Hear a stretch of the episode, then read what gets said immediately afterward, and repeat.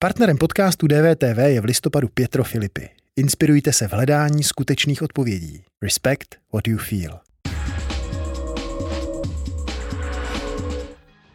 Desítky tisíc školáků čeká příští týden návrat do lavic. Výuka na dálku nařízená před více než měsícem kvůli epidemii koronaviru skončí pro žáky prvních a druhých tříd a speciálních škol. Kdy se vrátí zbytek školáků, zatím jasné není.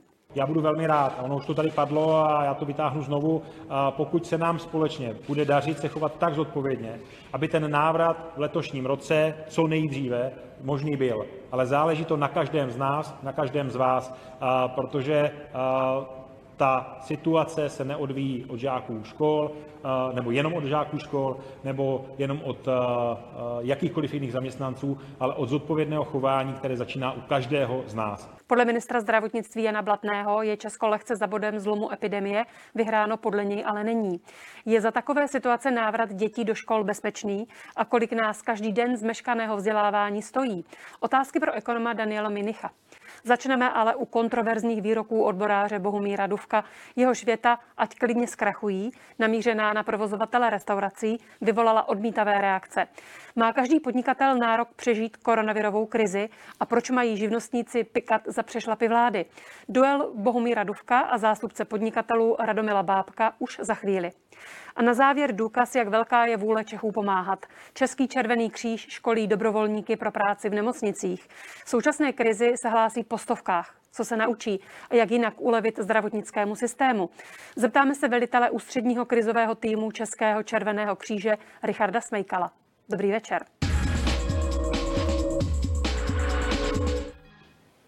Tak ať zkrachují. Nechápu, proč bychom měli mít 40 tisíc hospod, když jsou to ve většině případů jen putiky, kde se nalévá alkohol. Slova odboráře Bohumíra Duvka pro CNN Prima News nadzvedla část podnikatelů i politiků. Jsou krachy restaurací jen očistným procesem, jak tvrdí, a kdo za podnikatelské pády může, koronavirus nebo vláda? Hosty DVTV jsou právě Bohumír Dufek, předseda Asociace samostatných odborů a také předseda výboru podnikatelských odborů Radomil Bábek. Pánové, dobrý večer. Dobrý večer. Dobrý večer. Nehorázné a úplně mimo, bolševická nestoudnost, pohrdání poctivě pracujícími lidmi. I takhle někteří veřejní činitelé hodnotí vaše slova. Pane Duvku, nepřestřelil jste? Trváte na tom, co jste řekl? No pokud vezmu ten úvod, tak si myslím, že to v této době se mohl vyjádřit jinak, jinak všechno ostatní, co je v těch řeknu, otázkách odpovězeno, tak si myslím, že čas ukáže, že pravda je na mé straně. Ale za tu větu byste se omluvil, myslím, za tu tvrdost v ní? Tak eh, nepoužil bych slovo omluvil, ale použil bych jiné výroky, když to řeknu v kontextu toho rozhovoru. Jaké slovo byste tedy použil? Že pokud se někomu nebude dařit v podnikání, tak samozřejmě pokud nenajde pro sebe uplatnění, tak bude muset jít opravdu na úřad práce, protože to není žádná ostuda, že někdo bude na úřad práce, protože stát tady vytvořil určitý systém a ten, kdo nemá příjem, tak úřad práce mu zajistí, že nebude muset platit minimálně nemocenské, protože jinak by tento člověk zvedal další podíl svých dluhů, které by měl. No ale co očistného je na tom, že krachují hospody, které nedostali šanci se krachu vyhnout, protože prostě museli zůstat zavřené. Ano, ti lidé půjdou na pracák v úzovkách, ale ti lidé nekrachují nebo nebudou krachovat, protože by byli neschopní, ale budou krachovat, protože jim stát neumožnil podnikat. Víte, tomto systému jako všichni v roce 90 zvonili klíčem a těšili se na tržní hospodářství a v současnosti prostě musíme všichni pochopit, za prvé zaměstnanci, že nebudou mít jednu práci celý život, ale že těch práci vystřídají víc, tak jako někteří podnikatelé v dobách, kdy se jim dařilo, tak byli spokojení, ale musí počítat s tím, že můžou přijít doby, kdy se jim dařit nebude a pak samozřejmě to bude pro ně velice složité. A ta situace dneska, řeknu, s touto nemocí, takových věcí může být za, řeknu, jeden lidský život několik. A tady v tom případě ano, pak bude muset přijít stát a bude muset říct, co s tím uděláme. Neříká pan Dufek možná sice nepříjemnou, ale pravdu? Není současná krize skutečně v mnoha případech jen očistným procesem, který funguje? Tak ne, tahle krize určitě není očistným procesem. Eh, já nejprve dovolte, abych ocenil to, jak se pan Dufek dneska vyjádřil, protože já skutečně si cením toho, že dokázal říct, Nevyjádřil bych to takto a možná bych to jak si to vyjádření posunul, tak jak jsem to pochopil. Ale obsah zůstává stejný. K tomu, myslím si, že ne. Pan Dufek řekl, že Když se jim nebude dařit, můžou krachovat. A to já můžu jednoznačně podepsat. My jsme na to zvyklí, podnikatelé. Když se někomu nedaří, tak třeba zkrachuje. Ale tato situace, na kterou jste se ptala, to není situace, v které se někomu nedaří a krachuje, ale krachují nebo budou krachovat proto, protože vláda velmi neprozřetelně a neprozíravě vypnula ekonomiku a nedala nám šanci těm hospodám, malým krámkům, zatímco velkým řetězcům dává šanci si hodně vydělat, malé krámky jsou zavřené a to se domnívám, že není správné. Tedy v tomto smyslu si myslím, že si s panem Duvkem rozumíme. Když to někdo nezvládá za normálních okolností, zkrachuje. Ale toto je situace, která není normální a jestliže vláda je příčinou toho, těch existenčních potíží těch podnikatelů a živnostníků, malých podnikatelů a živnostníků, tak jim musí pomoci to překlenout, aby mohli prokázat, jestli to zvládnou nebo nezvládnou. No ale neprotahují teď mnozí podnikatelé svou existenci s využitím koronavirových podpor, protože řadě z nich, a hodně se o tom psalo, se mm-hmm, nedařilo mm-hmm, už předtím. Mm-hmm, mm, ne, tak, tak to není. Ti, kterým se nedařilo předtím, tak ti přece zkrachovali. Protože pokud jak si mohou dospěli, to oddalovat, mohou teď využít podpory pokud a dospěli, až dospěli do až do této doby a dostali podporu, taky dostali jenom tehdy, jestliže měli pozitivní výsledky. A ještě prosím poznámka, pokud někoho vláda protahuje tou krizí a skutečně mu permanentně pomáhá, pak je to 800 tisíc zaměstnanců, kteří dostávají příspěvek antivirus. To není příspěvek pro zaměstnavatele. To dostává 800 tisíc zaměstnanců již 8 měsíců. Nic takového malí podnikatelé a živnostníci nemají. Podle vás protahuje vláda některé neživotaschopné příběhy? Tak, aby jsme zůstali korektní, já se zkusím vrátit některým věcem. Eh, já si myslím, že když normálně funguje ekonomika, a proto se divím některým politikům, kteří mě kritizují, tak prostě musím souhlasit s panem předsedou, že prostě je to systém, na který jsou podnikatelé zvyklí a oni taky berou 100% zisku ze svého podnikání nastane problém a já si myslím, že se k těmto problémům můžeme vrátit po celou dobu historie od roku 90. Podívejte se, když tady končily státní statky, tak eh, najednou se ocitlo na úřadech práce přes 200 tisíc lidí. Byla tady, řeknu, krize v roce 2000 až 2002. Zrovna ten daný politik, který mě tak kritizuje, tak byl ministrem. A také zkrachovalo spoustu lidí, dokonce Česká republika měla tu krizi nejdelší v rámci Evropy. A v současnosti já si myslím, že největší problém, a teď nechci říkat, jestli za to může vláda, nebo jestli za to může ten či onen politik, ale já si myslím, že ani ta vláda, ani ty politici prostě toho covidu k nám nedovezli. Ten se sem prostě dostal. No, a byla no, veliká chyba. opatření, Počkejte, více trasovali, veli... více testovali ano, a nemusel to dojít. A byla taková chyba, eh, že se nebyli schopni dohodnout politici mezi sebou. A samozřejmě mezi politiky patří i vláda, mm-hmm. parlament i senát. A oni prostě vzájemně nezvládli komunikaci, i když na druhé straně si musíme přiznat, že v některých případech samozřejmě, že u některých podnikatelů protáhne tu agonii ale my přece jim chceme dát tu, řeknu, ten prostor, protáhnout tu agonii, aby se oni dostali do té doby, řeknu, po covidové. A zkusili to znova, protože to je pro stát daleko levnější, než to, co jsem uvedl, potom prostě skončí na úřadech práce. Ale dejme jim ten čas, protože tam je i to zaměstnání. Ale neslibujme jim, a to mě na tom vadí, že tady politici slibují něco, co nebude. Protože po, řeknu, pandemii, dejme tomu, až přijde ta vakcína, všechno, tady bude úplně jiná společnost. A oni to někteří prostě nechápou. Myslí si, že musí přežít všichni.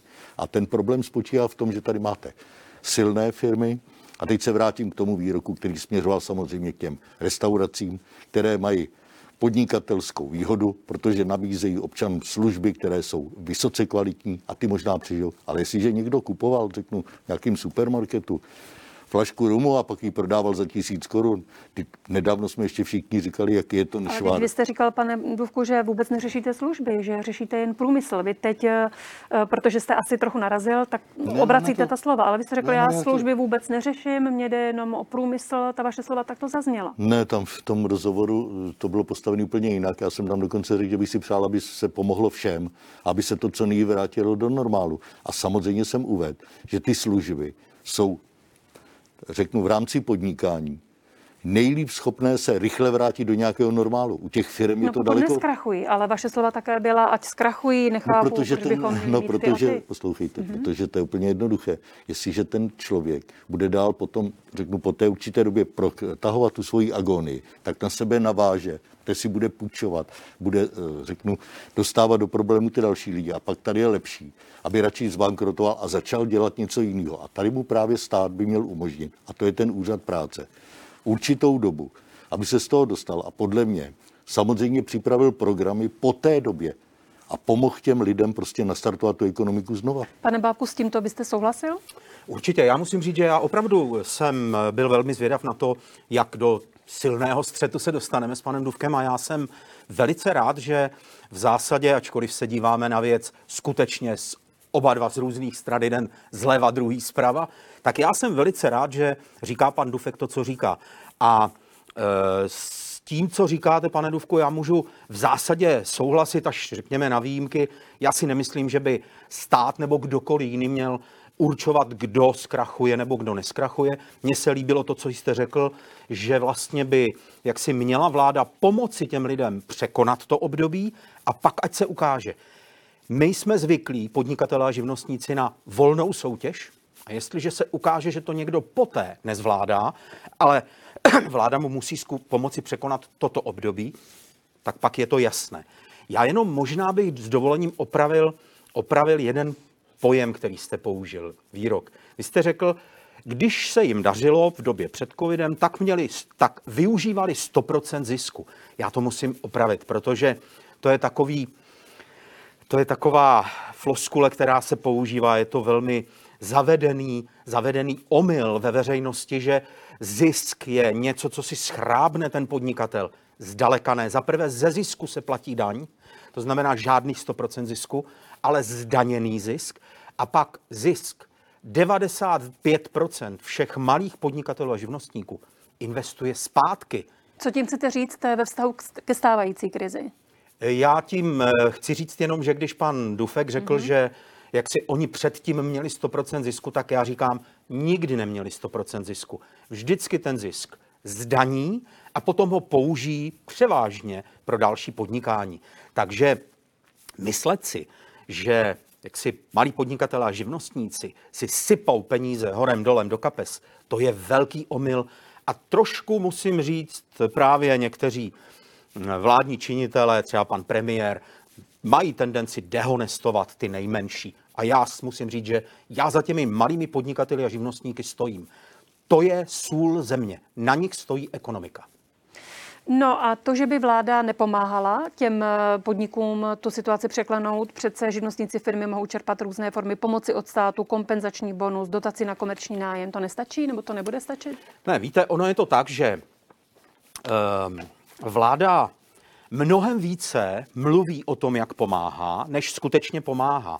Tady je seznam všech těch opatření, která teď na podzim vláda vyhlásila. A když se na ně podíváte, tak zjistíte, že jedno vylučuje druhé. Takže například malý živnostník, ne malý podnikatel, ale živnostník, může dostat takzvaný kompenzační bonus, to je prosím 500 korun na den. To je asi 15 tisíc korun na měsíc. Vláda mu z toho okamžitě vezme 5 tisíc korun na odvody, takže jemu zůstane jen 10 tisíc korun čistého. To není podpora podnikání.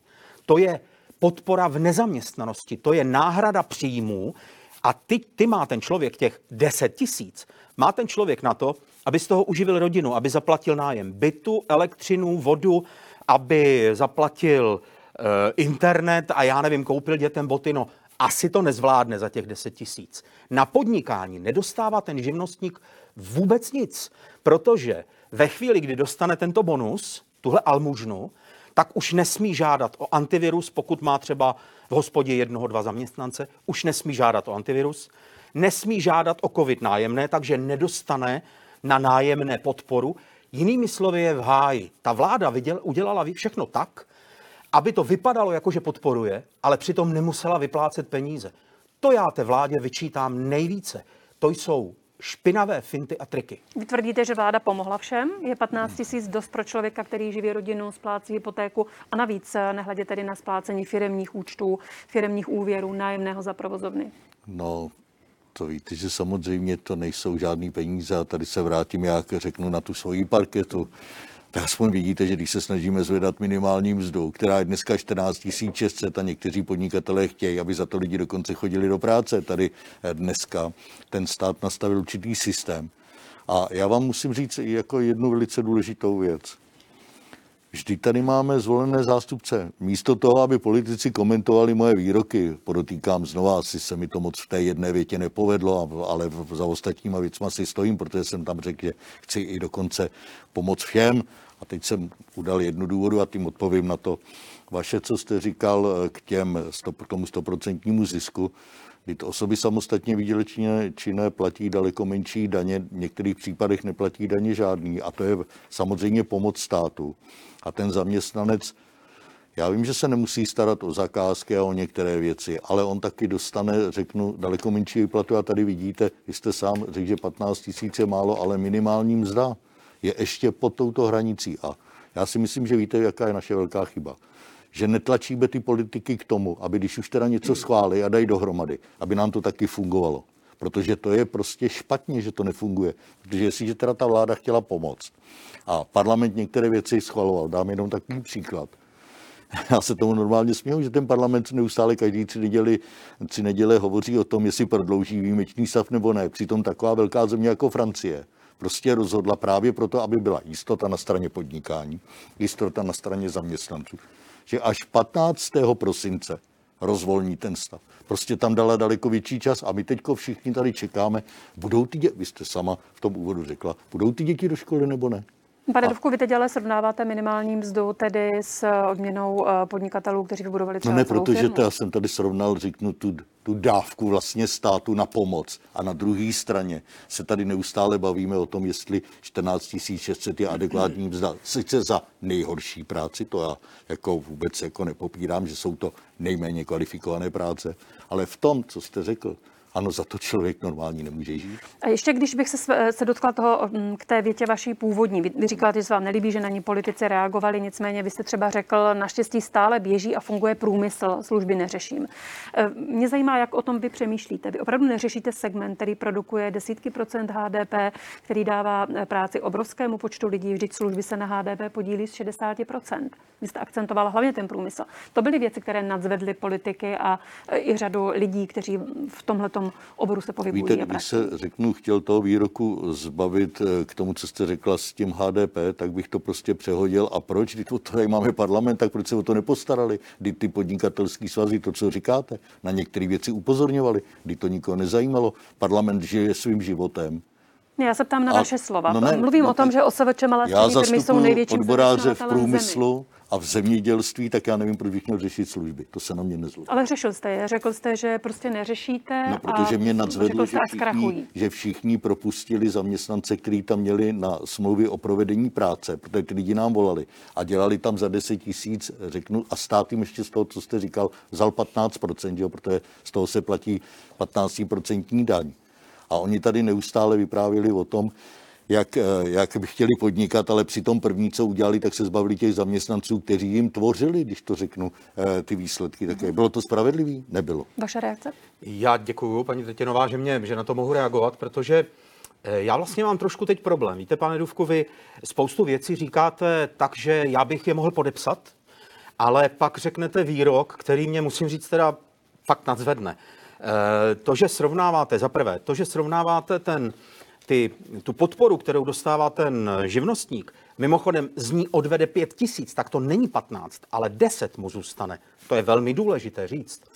Takže to srovnáváte s minimálním mzdou, to je, víte, to jsou dvě nesrovnatelné položky. Zatímco zaměstnanec si nemusí nic, dostane-li minimální mzdu, vezme si svoji čistou mzdu a jde domů. Zatímco ten živnostník, který má teď dostat těch 10 tisíc, ten si musel to svoje pracovní místo vybudovat, musel si všechno vydupat ze země, musel si to vymyslet, riskuje svoji existenci. Mimochodem, živnostník ručí stoprocentně svým majetkem za všechno. To je absolutně nesrovnatelná pozice. A pak jste taky řekl, a to jste řekl i v tom, i v tom článku, a to je věc, která mě, kterou, kterou chci určitě zmínit, vy jste říkal, vždyť oni platí ti živnostníci menší daně. Pane Duvku, já bych tady řekl, my bychom možná mohli najít společnou řeč, my bychom možná mohli udělat takový společný projekt. To znamená, pojďme společně srovnat podmínky zaměstnavatelů a zaměstnanců, respektive živnostníků a zaměstnanců. Když si budou živnostní, když si budou zaměstnanci vyřizovat všechny svoje náležitosti sami, když to nebude za ně dělat zaměstnavatel, když si budou platit daně, když si budou za to placení a správné odvedení daní si budou nést odpovědnost, budou si odvádět odvody, budou si platit svoje povinná školení, budou si kupovat ochranné pomůcky, budou, budou si platit dovolenou, kterou jim ale platí zaměstnavatel, budou si platit nemocenskou 14 dnů, kterou platí zaměstnavatel, ponesou plnou odpovědnost za svoji práci, tak v tu chvíli já vám řeknu skvěle, pojďme to takhle udělat. Jinými slovy, každý za svoje. A pojďme se bavit i o tom, jestli platí pak živnostníci stejné daně jako zaměstnanci. Já se domnívám ale, že kdybychom toto udělali a těm zaměstnancům bychom tohle všechno nasypali zpátky, já s dovolením tady mám takový seznámek. Tohle, tohle jsou jen práce a mzdy, to jsou jenom mzdové náležitosti, povinnosti, které má zaměstnavatel kvůli svému každému zaměstnanci. Já myslím, že kdybychom tohle udělali, že by vám nebyli zaměstnanci vděční. Tak nesrovnáváte jabka s hruškama? Tak určitě ne, protože já začnu od konce na, na to, že já kritizuju neustále státní zprávu, což jsem vyjádřil v tom článku, za to jsem dostal další, když to řeknu, rány.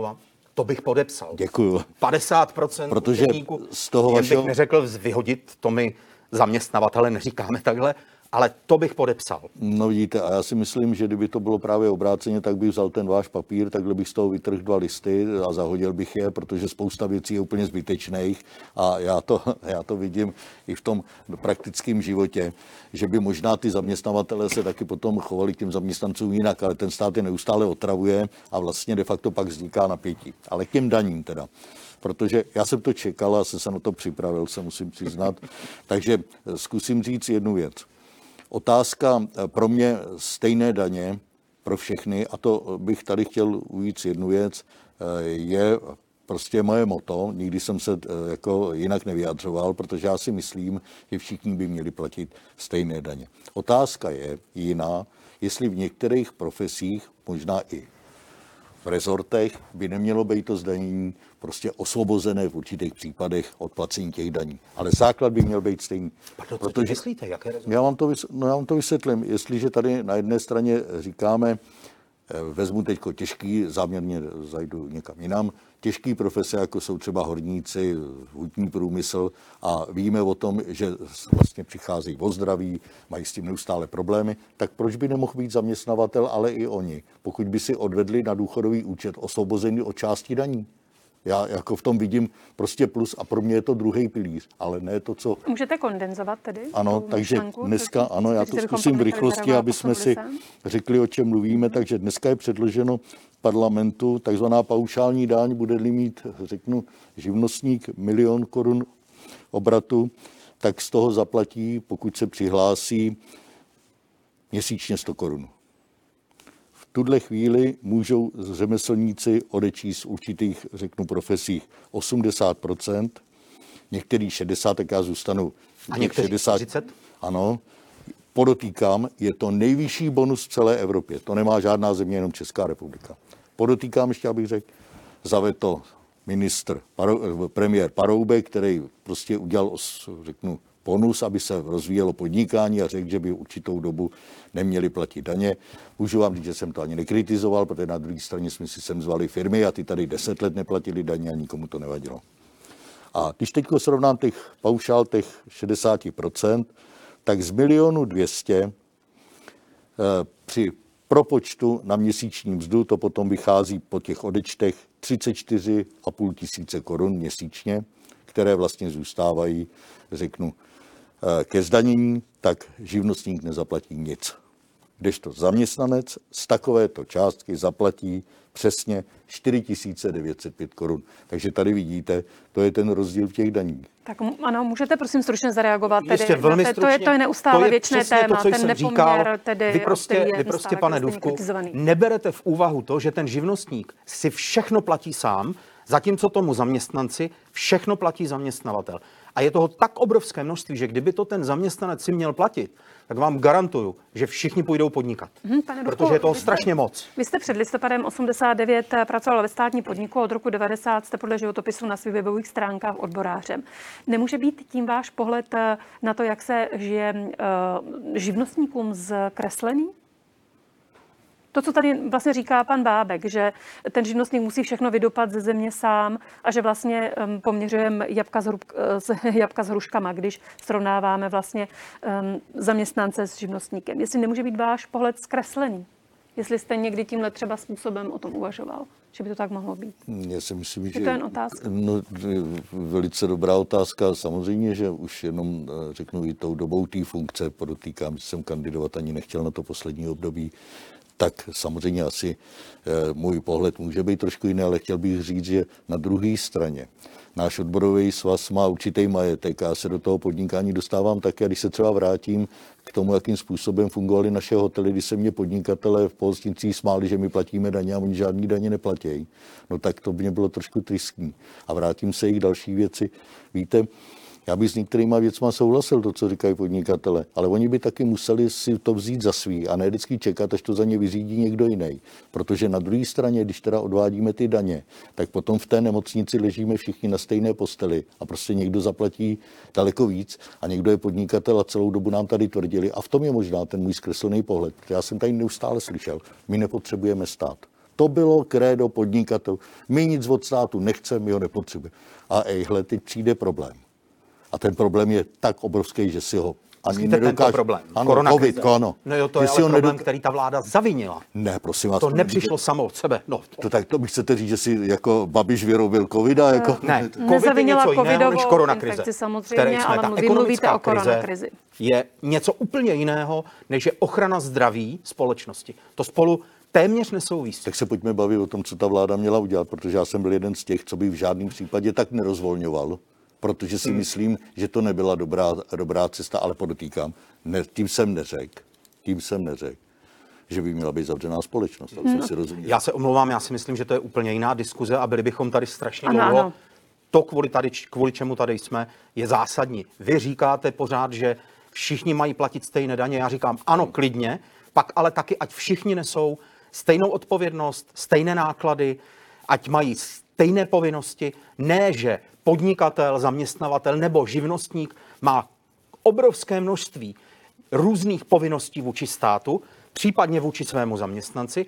Všechno ho to stojí spoustu peněz a vy byste ještě chtěl, aby platil více na daních. Tak. No, to Ne, nejde. více na daních. Tady je rozdíl Pane v tom, že, Dufku. že vláda nám možná ty daně srovná, protože ano. dneska mají 15% a já jsem jeden z těch, co říkal ano. Pojďme se tak, vrátit tak se vraťme k zpátky k- 15% daní. Tomu tématu, eh, tím kterého jsme se problém. dotkli. Já taky ne. Jako. My jako zaměstnavatele jsme rádi, když naši zaměstnanci Ano. platí málo na daních, Pánové, protože můžete si jsou daně dobře potom zaplaceni. probrat ještě Omlouvám po se. skončení O- pořadu. Ano, omlouvám se. o daních, daně jsme probrali, ale o daních tento pořad Ano, ano, není. úplně v tuto chvíli být nemusí, myslím nadále. Přece jen bych se vrátila k té otázce, proč podle vás eh, vláda mm, tu situaci nezavinila? Nikoli v covidovou infekci, ale koronakrizi jako takovou. Protože skutečně řada epidemiologů, řada virologů a řada matematiků, kteří modelují ty systémy, tak eh, dnes počítala, netýká se to jen tedy českých statistik a údajů a dat, ale pokud by docházelo ke zcela jinému způsobu trasování, testování, tak se skutečně mohl ty segmenty eh, uchovat takovým způsobem, aby fungovaly a nemuselo docházet k plošnému opatření. Samozřejmě, kdyby, co by, kdyby je ošemetné, ale dnes už máte řadu dostupných dat, ze kterých vlastně tento závěr učinit můžete. Tak eh, proč podle vás eh, tedy vláda tu krizi žádným způsobem nezavinila? To jsem neřekl se- žádným způsobem, jsem řekl nezavinil. nezavinila. Když se bavíme tedy o tom, že teď kvůli tomu, že jsou uzavírány ty provozy, tak řada lidí zkrachuje. V tom je ten problém. Že ty lidé neskrachují, protože by byli neschopní, ale protože možná vláda nepostupovala způsobem, kterým postupovat mohla, aby ty provozovny mohly dál fungovat a nebyly zavírány. No, to já s váma souhlasím, protože si myslím, že tady v tom případě ale měli všichni politici, a to je úplně jedno, jestli je to vláda, jsou to politické strany, které tady vládnou, sedí v parlamentě a v senátu a měli se nad tím společně poradit, protože já se vrátím třeba k těm restauracím. Já se v žádném případě ne, nekloním k tomu, že museli být zavřený. Já třeba na otázku a já bych, já to záměrně tady říkám, protože já to říkám celou dobu, Přesto prostě říkáte, přes ale... oběd otevřel a nechal bych prostě tuto pohostinskou činnost dělat, protože tam přenos toho viru je nejmenší. No vidíte, ale restaurace jsou zavřené a vy No, říkáte, proč mě vláda nikdo neposlouchal? koronakrizi Proč mě nepodpořili podnikatele? Proč mě nepodpořili v době... Jste jako my? Ne, teď nemyslím... Ještě byste věděl, co my jsme psali vládě. No tak asi bychom se měli spojit v některých věcech. Proč, proč nikdo neposlouchal, když jsem říkal, že bychom měli něco udělat pro ty naše děti? Kdy to, že se jezdilo do školy v přírodě, to bylo normální, ale dovedete si představit, jaký je to multiplikační efekt. Obsadím hotely, lidi mají práci, rozdělím, eh, což je samozřejmě v určitý chvíli výhoda, v určitý chvíli nevýhoda, ale přenos toho covidu z těch malých dětí na ty dospělí. Dokonce... Pane, Znovu se vás no to ptám. proto Vy to jste je, řekl, že vláda tu krizi nezavinila. Ne, tak vy mě chytáte za slovo. Ne, ne, ne, všichni ne, politici, ne, když jsme u nechytám. toho a nechali národ řekl, na tak, uličkách. proto Prostě, když to chcete to slyšet, tak to řeknu. A zavinili to všichni, kdo se na tom podíleli, kdo nechtěli slyšet, co jim ten národ říká. Protože šlo o volby a všichni dělali všechno pro to, aby měli maximální výsledek volební. A můžu vám říct jednu věc, že uvidíte, jak to bude fungovat příští rok, až bude se volby, kolik toho naslibujou a co potom udělají. Jako. Podle vás vláda koronakrizi zavinila? Tak to, pokud hovoříme o té ekonomické No, stránce nemluvíme koronakrize, o covidové tak, ano, tak nepochybně ano, tato vláda je z části neschopná, z části všeho schopná. Kšefty, které dělá s Čínou, které dělají v rámci testova, kup, nákupů různých testů a vakcín a podobně. Prostě máme tady partu lidí, která určuje pravidla a zároveň na tom, jak určí pravidla, bohatne. No to je přece nehoráznost. Pánové, na závěr. Úplně jiné téma. V poslanecké sněmovně začalo dnes projednávání návrhu státního rozpočtu na příští rok. Schodek 320 miliard. Na jednání dnes byl i prezident Miloš Zeman, aby podpořil návrh. Podle opozice, třeba podle Miroslava Kalouska 109, jsou příjmy zcela mimo realitu. Podle šéfa ODS Fialy um, je návrh v tuto chvíli vůbec rozpočet cárem papíru v té situaci, která je nastala. Jaký je váš pohled? Předno. Dobře, děkuji. Eh, Já se k tomu vyjádřím v zásadě jednoduše. Ten rozpočet je skutečně cárem papíru, aniž bych se radil s panem Fialou, protože jsme, nejsme v kontaktu nijak. Eh, Já jsem přesvědčený, že vláda si vycucává čísla z palce a eh, mimo realitu jsou nepochybně příjmy, protože vůbec netuší vláda, jaké příjmy budou. A především výdaje, které ty náklady státu, které plánuje, jsou náklady, které nemůže podle mě normální vláda obhájit. 15 miliard na nějaký kanál vodní, to je něco tak nehorázného v této situaci, že si neumím představit, že jim vůbec může tento rozpočet projít. Váš pohled? No, já bych tady v tom případě byl opatrný, protože pokud je, eh, řeknu, takovýto schodek, tak eh, máme přece dost síly a budou právě ty volby. Aby pokud se nebude dařit, řeknu, v té podnikatelské sféře, aby se tyto finanční prostředky převedly na podporu podnikání zaměstnanosti. A je mě úplně jedno, jestli v rozpočtu je kanál, nebo jsou tam, řeknu, vrtulníky u armády. Protože důležitý bude, kam prostě ten rozpočet bude potom ty peníze směřovat, protože já si myslím, že dojde k přehodnocení toho rozpočtu v pololetí a pak bude velice dobře. Protože... Proto jsem říkal, že to je cár papíru. Počkejte. Jinak já- s vámi souhlasím. Děkuju. Protože já si myslím, že kdyby před volbama prostě předkládali změnu rozpočtu jako v té finanční části, tak si myslím, by se to nedohodlo a nakonec by to dopadlo tak, kdyby tam ten schodek nebyl, že by nakonec ten rozpočet nepomohl vůbec nikomu. A tady v tom případě hlídejme to, aby se ty peníze dostaly tam, kam by se podle mě dostat mohly. A dneska můžu říct, že i nám Evropská unie schválila eh, 3 miliardový, a vemte si, už to roste po miliardách, rozpočet v tom, že je možný pomoc na nájemní a teď je potřeba, jsme se pobavili o tom, jakým Byla způsobem... dva, dvě miliardy No, euro to- a teď už to bude 3 Ano, miliardy. Ano. a, aby se ty peníze to dostaly přišlo k těm, tomu, kdo to mají dostat. No ale to se musíme spojit a musíme říct té vládě, tak jako já jsem mluvil o těch školách v přírodě, protože na to mě ani pan minister neodpověděl, řekli té vládě, aby se to prostě předělalo, aby ty, řeknu, tyto peníze šly cíleně a dali se čerpat. S tím byste souhlasil. Samozřejmě, to je, nepo, je pochopitelné, že schodek rozpočtu nás čeká. To není nic, co bychom nemohli jaksi pochopit. A jestli ta vláda nezačne ale rozumně hospodařit, tak tahle země schudne, dostaneme se do potíží a další vlády, poté až tato padne, to budou zase 4-8 let dávat do pořádku. Chyba. Pojďme mít takový rozpočet, abychom podpořili ekonomiku. Ne, abychom podpořili pár největších agro, eh, korporací a podobně. Panové, já vám děkuji za účast v diskuzi DVTV. Naschledanou. Já vám taky děkuji. Já také děkuji. Naschledanou. Naschledanou.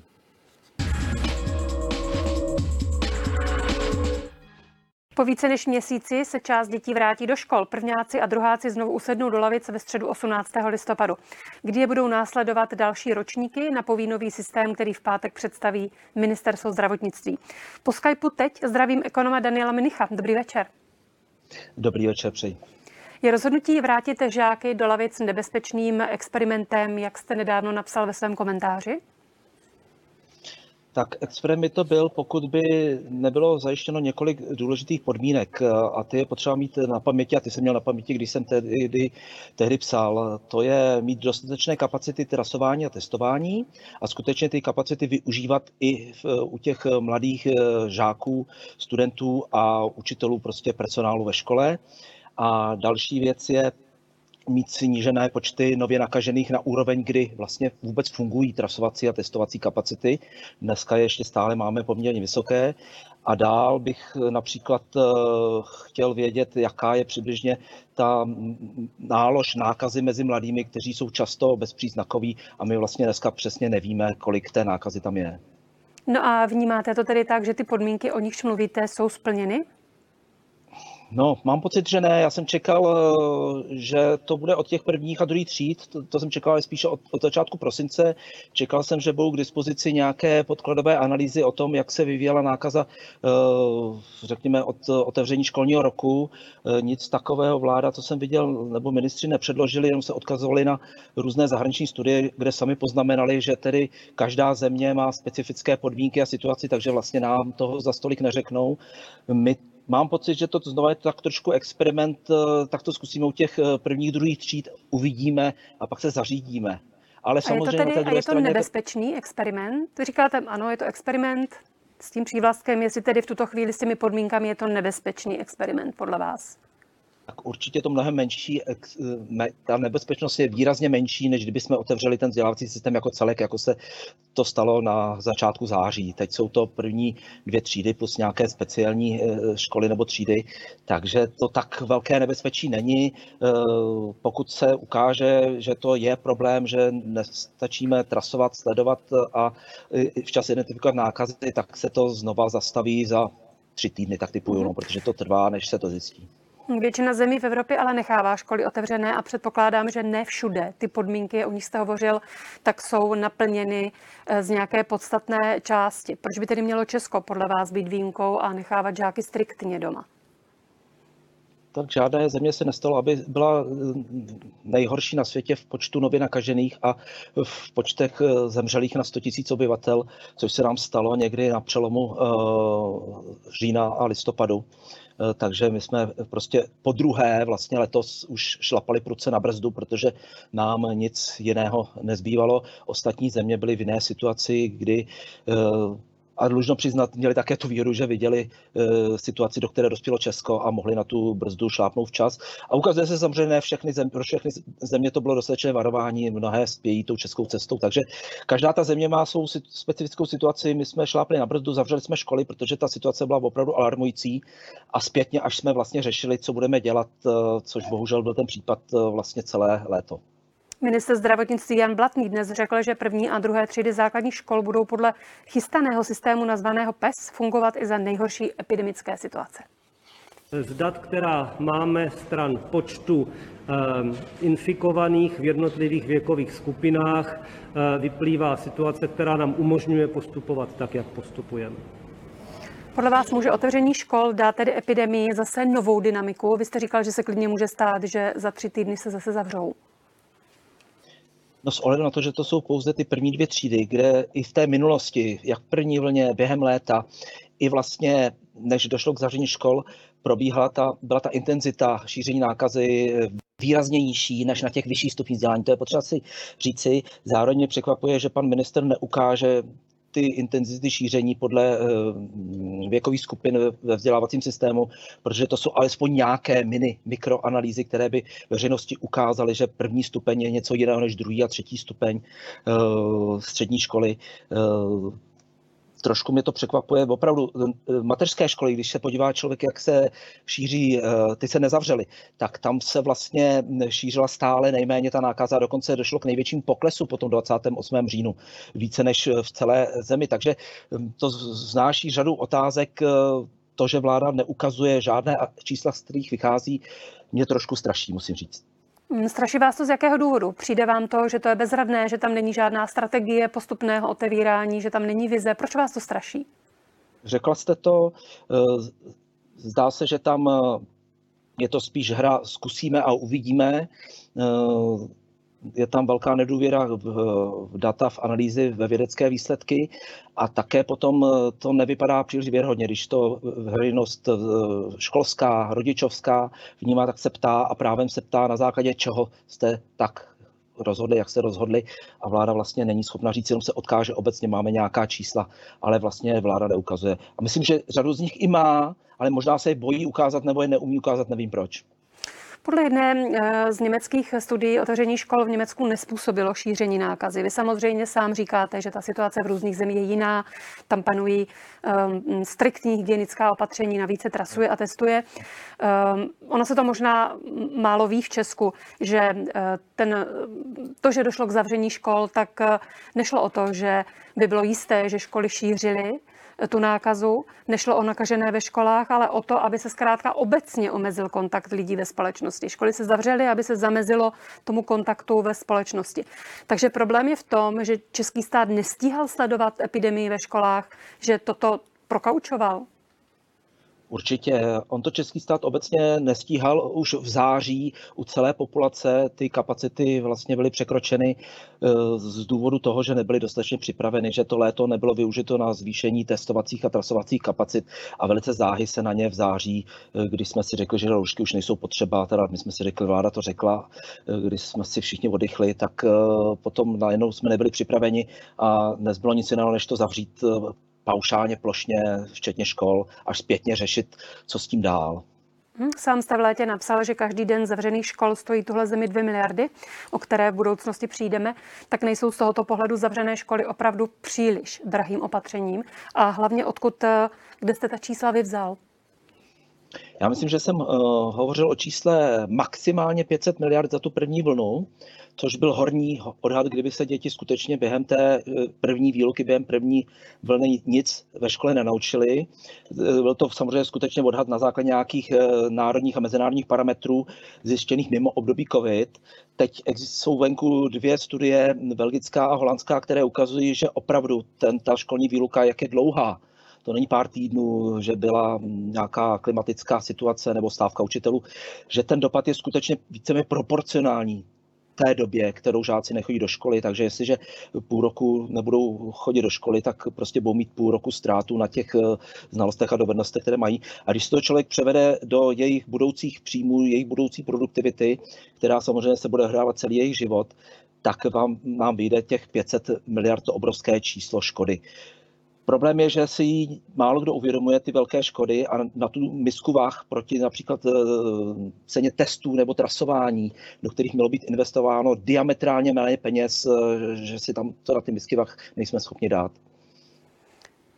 Proto jsem se ptala na to, jestli podle vás nejsou z tohoto pohledu zavřené školy opravdu příliš drahým opatřením. Jsou skutečně extrémně drahým opatřením, protože se nabízí celá řada diametrálně levnějších opatření bez eh, výrazně vyšší trasovací testovací kapacity, používání testů. Od, eh, řekněme, konce léta máme i ty antigenové testy, které jsou výrazně jednodušší, levnější, ne sice tak spolehlivé, ale pro řadu účelů, například pro vlastně hlídání ohnisek eh, ve školách nákazy, by se mohly velice dobře hodit. Takže to jsou všechno diametrálně levnější řešení než uzavření škol. Problém je, že ty ceny, ty náklady nejsou vidět. Budou vidět až v budoucnosti. Hm. Jak si vysvětlujete, že se nepoužívaly nebo nepoužívají antigenní eh, testy? Vy před pár dny jste v komentáři pro seznam zprávy napsal, že právě mladí lidé, respektive rozhodnutí netestovat bezpříznakově, eh, bezpříznakové rizikové jedince v nízkém věku vedlo k vzedmutí téhle podzimní vlny. Jak si vysvětlujete to, že se eh, netestovalo a že dokonce dál počty testů klesají, protože eh, oproti minulému úterku klesly včera testy o 10 tisíc. Teď jste spojila tři velice náročné Zkuste to rozpojit. Já to zkusím rozpojit. Zkusím se vrátit na ten úplný začátek. Eh, to, co jste říkal na začátku, že se mladí eh, žáci, dorostenci a tak dále netestovali dostatečně ty nepříznakové a tak dále, to je hypotéza. Já jsem to nazýval v tom, nazval v tom, článku, v tom článku jako příběh. Jeden z dalších příběhů, těch příběhů, proč se Česko stalo tím neslavným vítězem, premiantem, je celá řada a tohle je jeden z nich když se člověk podívá právě na ty grafy, které vláda neukazuje, tak se ukazuje, že přibližně od poloviny září se najednou ten poměrně dynamický nárůst intenzity šíření nákazy mezi eh, žáky zastavil a dokonce začal klesat, zatímco ve zbytku společnosti eh, to šíření rostlo a potom propukla nákaza na, plnou, na plné pecky, jak se říká, u té střední generace, to znamená u jejich rodičů. Takže ten můj příběh, ta moje hypotéza je, že jsme zanedbali, někdo může říct, uspořili testovací a trasovací náklady právě na těch mladých bezpříznakových a ono se tam to začalo za tři, čtyři týdny vracet v tom eh, světovém eh, prvenství, v tom mm-hmm. slavě slavném. A pokusím se s vámi ještě rozpojit teda tu moji předchozí otázku. Minister zdravotnictví dnes zopakoval, že situace se zlepšuje. Vy jste se naopak pozastavil nad tím, proč v posledních dnech tak ubylo testů. Eh, jestli tedy proto to máte nějaké vysvětlení, protože za včerejšek, jak jsem řekla, o 10 tisíc testů méně oproti minulému úterý tak já sleduju buď to těch uh, počet testů za posledních sedm dní, anebo jak říkáte, ten samý uh, úterý vůči úterý, protože jinak to lítá nahoru a dolů mhm. strašně moc. Máme luxus, si dovolujeme stále při tom nedostatku testů vlastně uh, netestovat nebo nespracovávat ty testy během víkendu nebo během svátků. A příliš, na můj vkus příliš um, koreluje ten pokles testů s poklesem počtu nově nakažených. A nechápu, nedokážu si vysvětlit, neslyšel jsem vládu, uh, aby vysvětlila, proč, když nedostatečně testujeme a trasujeme, proč uh, tak výrazně poslední už vlastně druhý týden klesá počet testů. To nedává smysl, když, jestliže chceme otvírat eh, školy, měli bychom ještě intenzivněji testovat a trasovat. Um, tomuhle tomu já nerozumím, to by vláda měla lepší vysvětlit. Takže s vývojem epidemie to možná vůbec není tak optimistické, jak tvrdí statistiky, podle vás?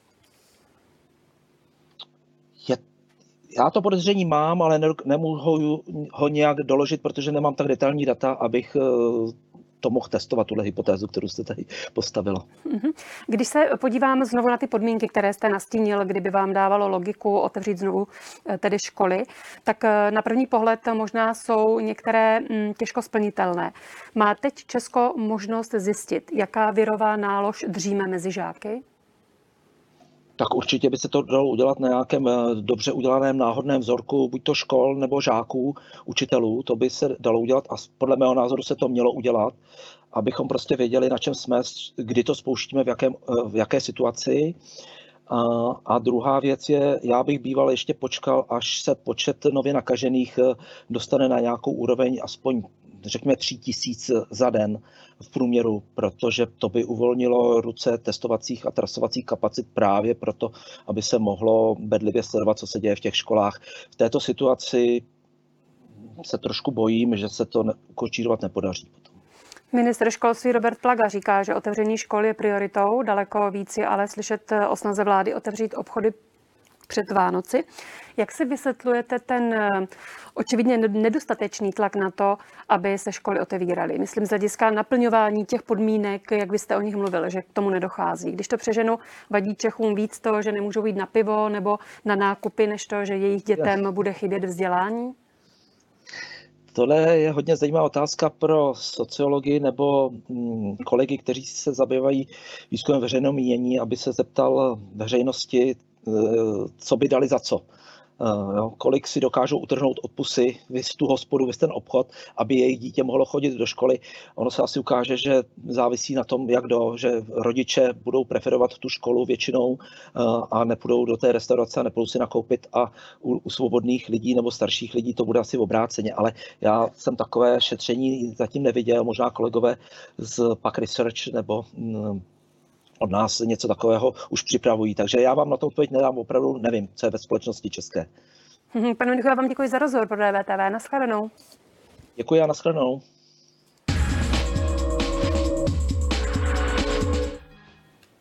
Pomáhal při zemětřesení v Nepálu, účastnil se humanitárních misí na Ukrajině, Balkánu nebo třeba Uzbekistánu. Teď jako velitel ústředního krizového týmu Českého červeného kříže vede kurzy moderního ošetřovatelství v praxi. Koordinuje školení dobrovolníků pro zdravotnickou pomoc a péči o seniory. Umí Češi pomoct, když jde do tuhého a pomůžou nějak zkušenosti z Nepálu se zvládáním epidemie COVID-19? Otázky pro Richarda Smejkala. Dobrý den. Dobrý večer. Jsou Češi solidární, umějí pomoct, když o něco jde? Já si myslím, že určitě. Eh, Češi byli vrženi do situace, kterou tady zatím ještě neměli a to sice do nějaké plošné eh, zásadní události, jakou je současná pandemie. Eh, ty události, které byly předtím, byly menšího charakteru a zvládali jsme je také. Takže teď je to spíš jenom ve větším rozměru a učíme se některé věci, které třeba už jinde ve světě uměli.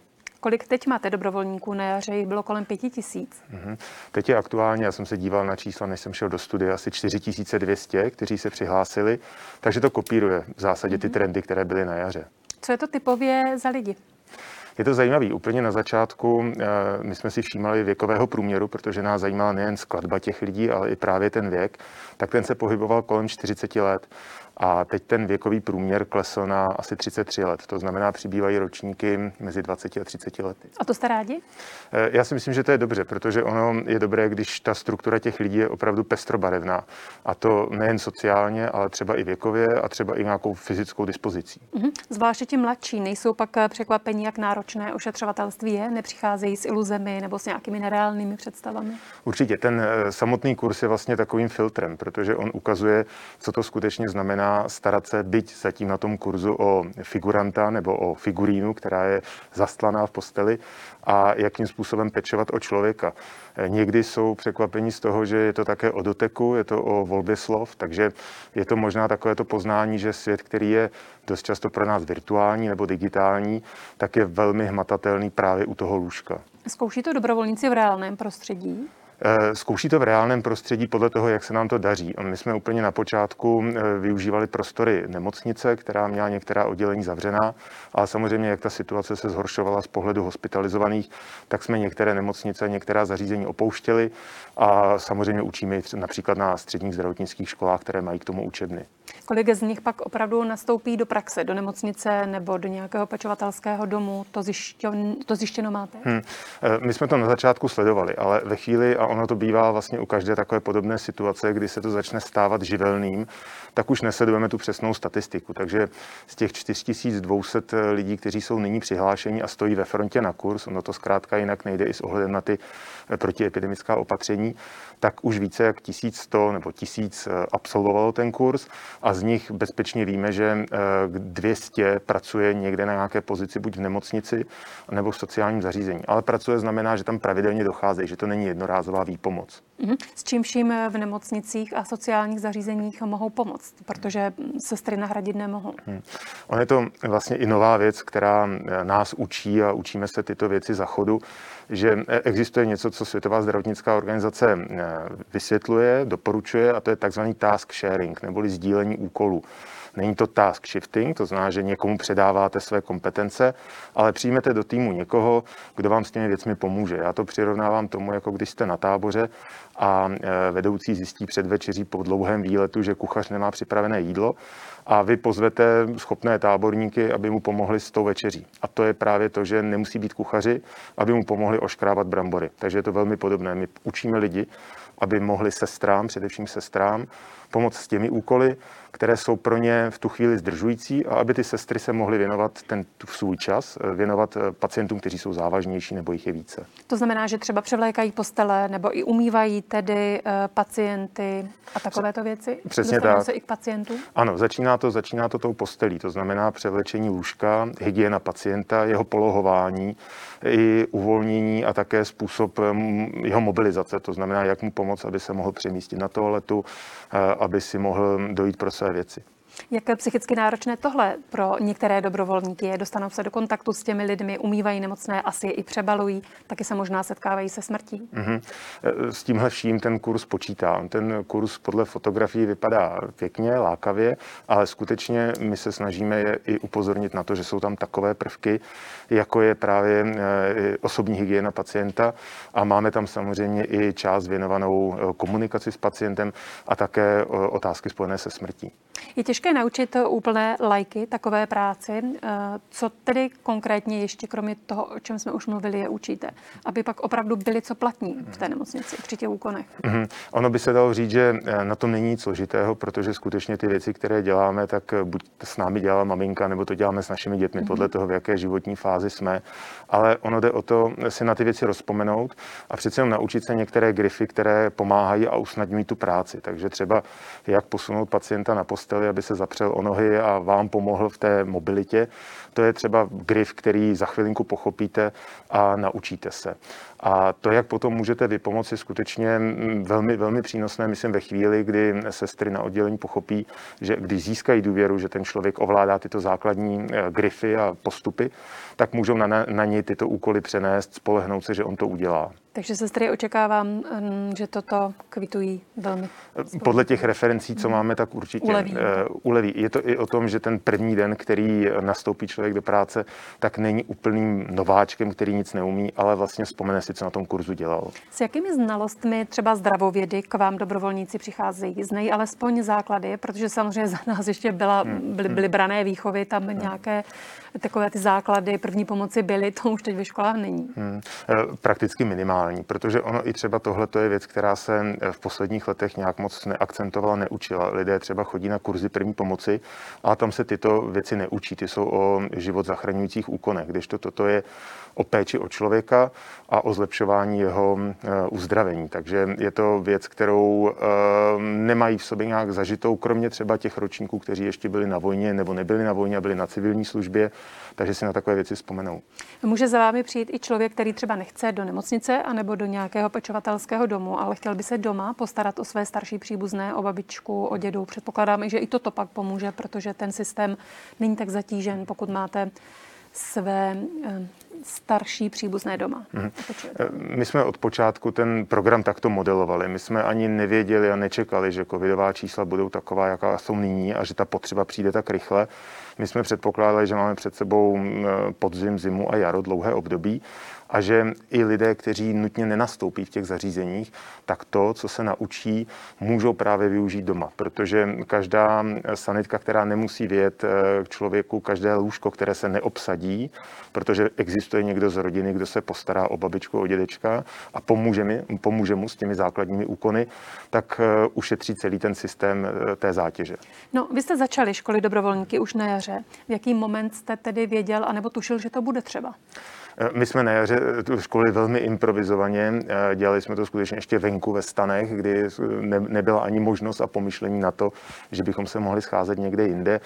Tahle myšlenka, že by nás na podzim mohlo hm, potkat něco jako náročného, vycházela ze dvou, ze dvou faktorů. První byl ten, že eh, prostě ten podzim se zimou bude znatelně delší a nějaká zátěž určitě přijde. A druhý byl ten, že eh, skutečně ta eh, znalost Červeného kříže světového je, že nás upozorňoval, že v mnoha zemích probíhaly přípravy na to, že něco se zkrátka musí udělat, aby se to neponechalo ten podzim a ta zima pouze náhodě. Mhm. A jak velký rozdíl v té pomoci je? teď oproti jaru, ať už co do potřeb zařízení, anebo i mm, pokud jde o přístup dobrovolníků, jestli se na nich nepodepisuje nějaká únava, pocit z dlouhotrvající krize, která třeba některým lidem může ubírat motivaci. Hmm. Eh, to, jste, to jste řekla dobře. Ono to poslední je asi znát na nás všech, že to je únava. Eh, dokonce Světová zdravotnická organizace používá pandemic fatigue, to znamená hmm. něco jako takové vyhoření. A je to jev, který eh, není, ne, není zanedbatelný, protože se s ním setkávají, nebo setkáváme nejen u nás, ale všude ve světě. Eh, jsou na to zpracované studie, že chování lidí všude na světě které proš, a v zemích, které prošly, a to si prošly prakticky všechny země, se změnilo velmi chování eh, společnosti mezi jarem a podzimem. Právě v tom ohledu, že pracuje ta únava. Ale vy říkáte, počty jsou zhruba stejné, to znamená, že potom v tom konkrétním dopadu na té nemotivaci se to, do toho se to nepromítá. Do toho se to nepromítá asi z následujícího důvodu. My jsme si jako v České republice asi teprve teď poprvé vyzkoušeli model, který funguje v zahraničí, kdy se aktivují lidé naprosto spontánně v reakci na nějakou událost, ať už je to pohroma přírodní, politická, technická, jakákoliv. A ona ta aktivace nejdříve probíhá teď v posledních 10-15 letech v cloudu, to znamená v digitální, virtuální sféře, kdy lidé si mezi sebou vyměňují a aktivizují se, že je potřeba něco udělat. Dost často tahle aktivizace skončí jenom v tom virtuálu, v tom digitálním světě. Ale potom je důležitý nějaký spouštěcí tlačítko, spouštěcí okamžik, kdy lidé, kteří jsou v tom cloudu, přejdou o to patro níž, sejdou na zem a začnou pomáhat. A v tu chvíli je úplně jedno, jestli jste unavena nebo ne, protože je to nějaký emotivní spouštěč. V tomto případě to pravděpodobně byl spouštěč toho, že zátěž pro zdravotnictví a ohrožení eh, křehkých lidí, kteří mají křehké zdraví, byla spouštěčem, že odhodíte únavu a skutečně přicházejí i lidé, kteří říkají, já chodím denně do práce, ale jsem schopen si vzít volno, dva dny volno a budu ještě chodit třeba večer nebo mm, místo v rámci svého volna budu chodit pomáhat. Vy jste i dnes řekl, že Světová zdravotnická organizace očekává, že v roce 2030 bude deficit zdravotníků na planetě asi 18 milionů. Co to znamená, že zdravotníků proškolených dobrovolníků bude muset být víc a víc? Hmm. To je odhad, který vychází z čísel, že zkrátka populace roste, populace stárne a potřeby zdravotnictví a sociální péče a tak dále rostou uměrně tomu, jak se eh, stárne a zvětšuje populace. Takže samozřejmě tyto nároky budou trvat, proto jeden z těch apelů je na takzvaný self-care, neboli péče o sebe sama, který může mít různou podobu. Může mít podobu i třeba to, že využíváte internetového lékaře, ale může mít také podobu v tom, že eh, zvládnete eh, úspěšné uzdravení a péči o sebe třeba po nějaké operaci, kdy přicházíte domů a jste schopná se uzdravit doma. Ten proces toho uzdravení je vlastně velmi důležitou součástí.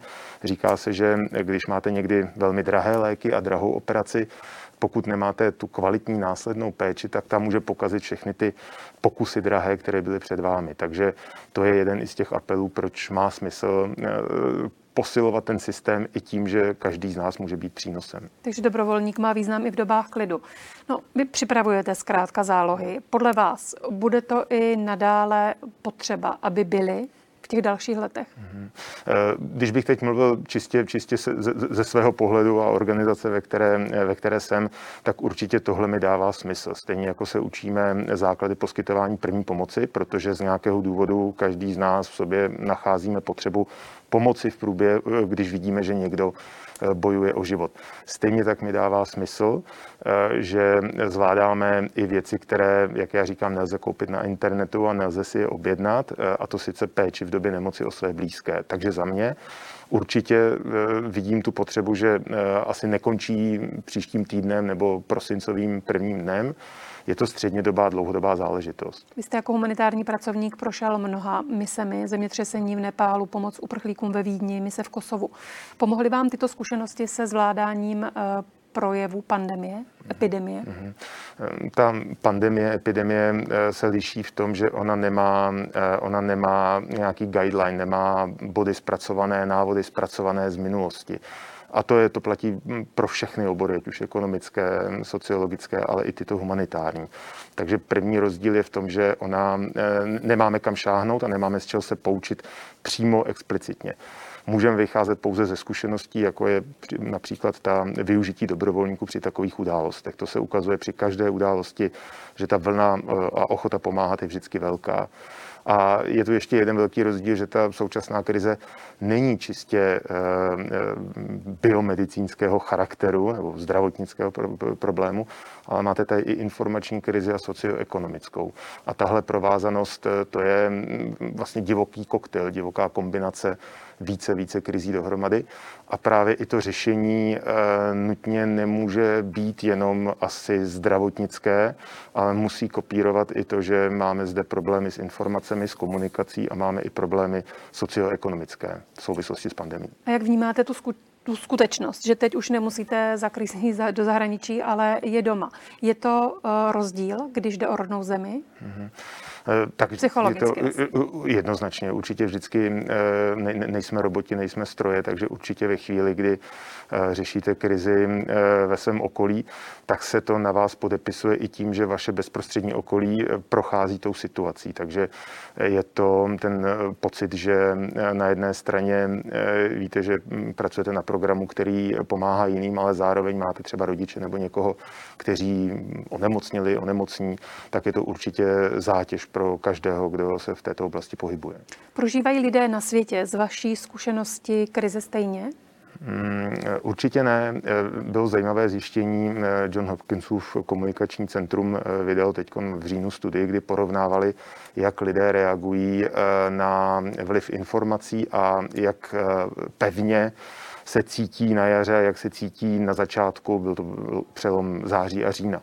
A ty rozdíly jsou skutečně velké a je tam více faktorů, které na to působí. Takže eh, skutečně ty, eh, já si vzpomínám, že velmi zajímavá a to je vlastně možná i recept, jak v takových situacích postupovat, je, že například v Irsku se zaměřili na věkovou skupinu 16 až 19 let, na chlapce zvlášť a na dívky zvlášť a velmi podrobným způsobem během léta zjišťovali, jaké je jejich prožívání v době krize, co je, co je, co je pro ně pozitivní, co je negativní, co vyvolává agresi. A podrobným zjišťováním těchto jejich bezprostředních emocí docházeli i k závěrům, že zkrátka pro každou, řekněme, společenskou skupinu, zájmovou skupinu, je ten recept na to uzdravení nebo přežití té, té krize úplně jiný. Takže nejen, že každá země na to může reagovat jinak, ale i v rámci každé země prostě máme různé skupiny, které různě reagují a pro ně jsou i různé recepty, jak, jak to vyřešit. Když připravujete dobrovolníky ještě na průčí mise do válečných zón, například do míst vojenského neklidu, probíhá příprava ještě jinak? Hmm. Třeba humanitární konvoj na Ukrajinu s hasičským záchranným sborem hmm. jste realizovali hmm. na Majdan? Hmm.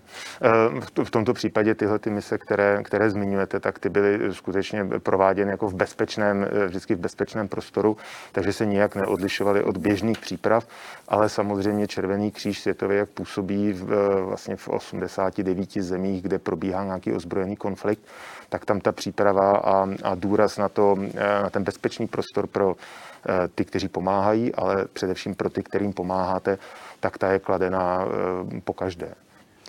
Dneska je to všechno. Moc vám děkuji za rozhovor. Mějte se hezky. Naschledanou. Děkuji za pozvání. Naschledanou. Dnešní speciální živé vysílání je u konce. Zítra s Martinem ve 20.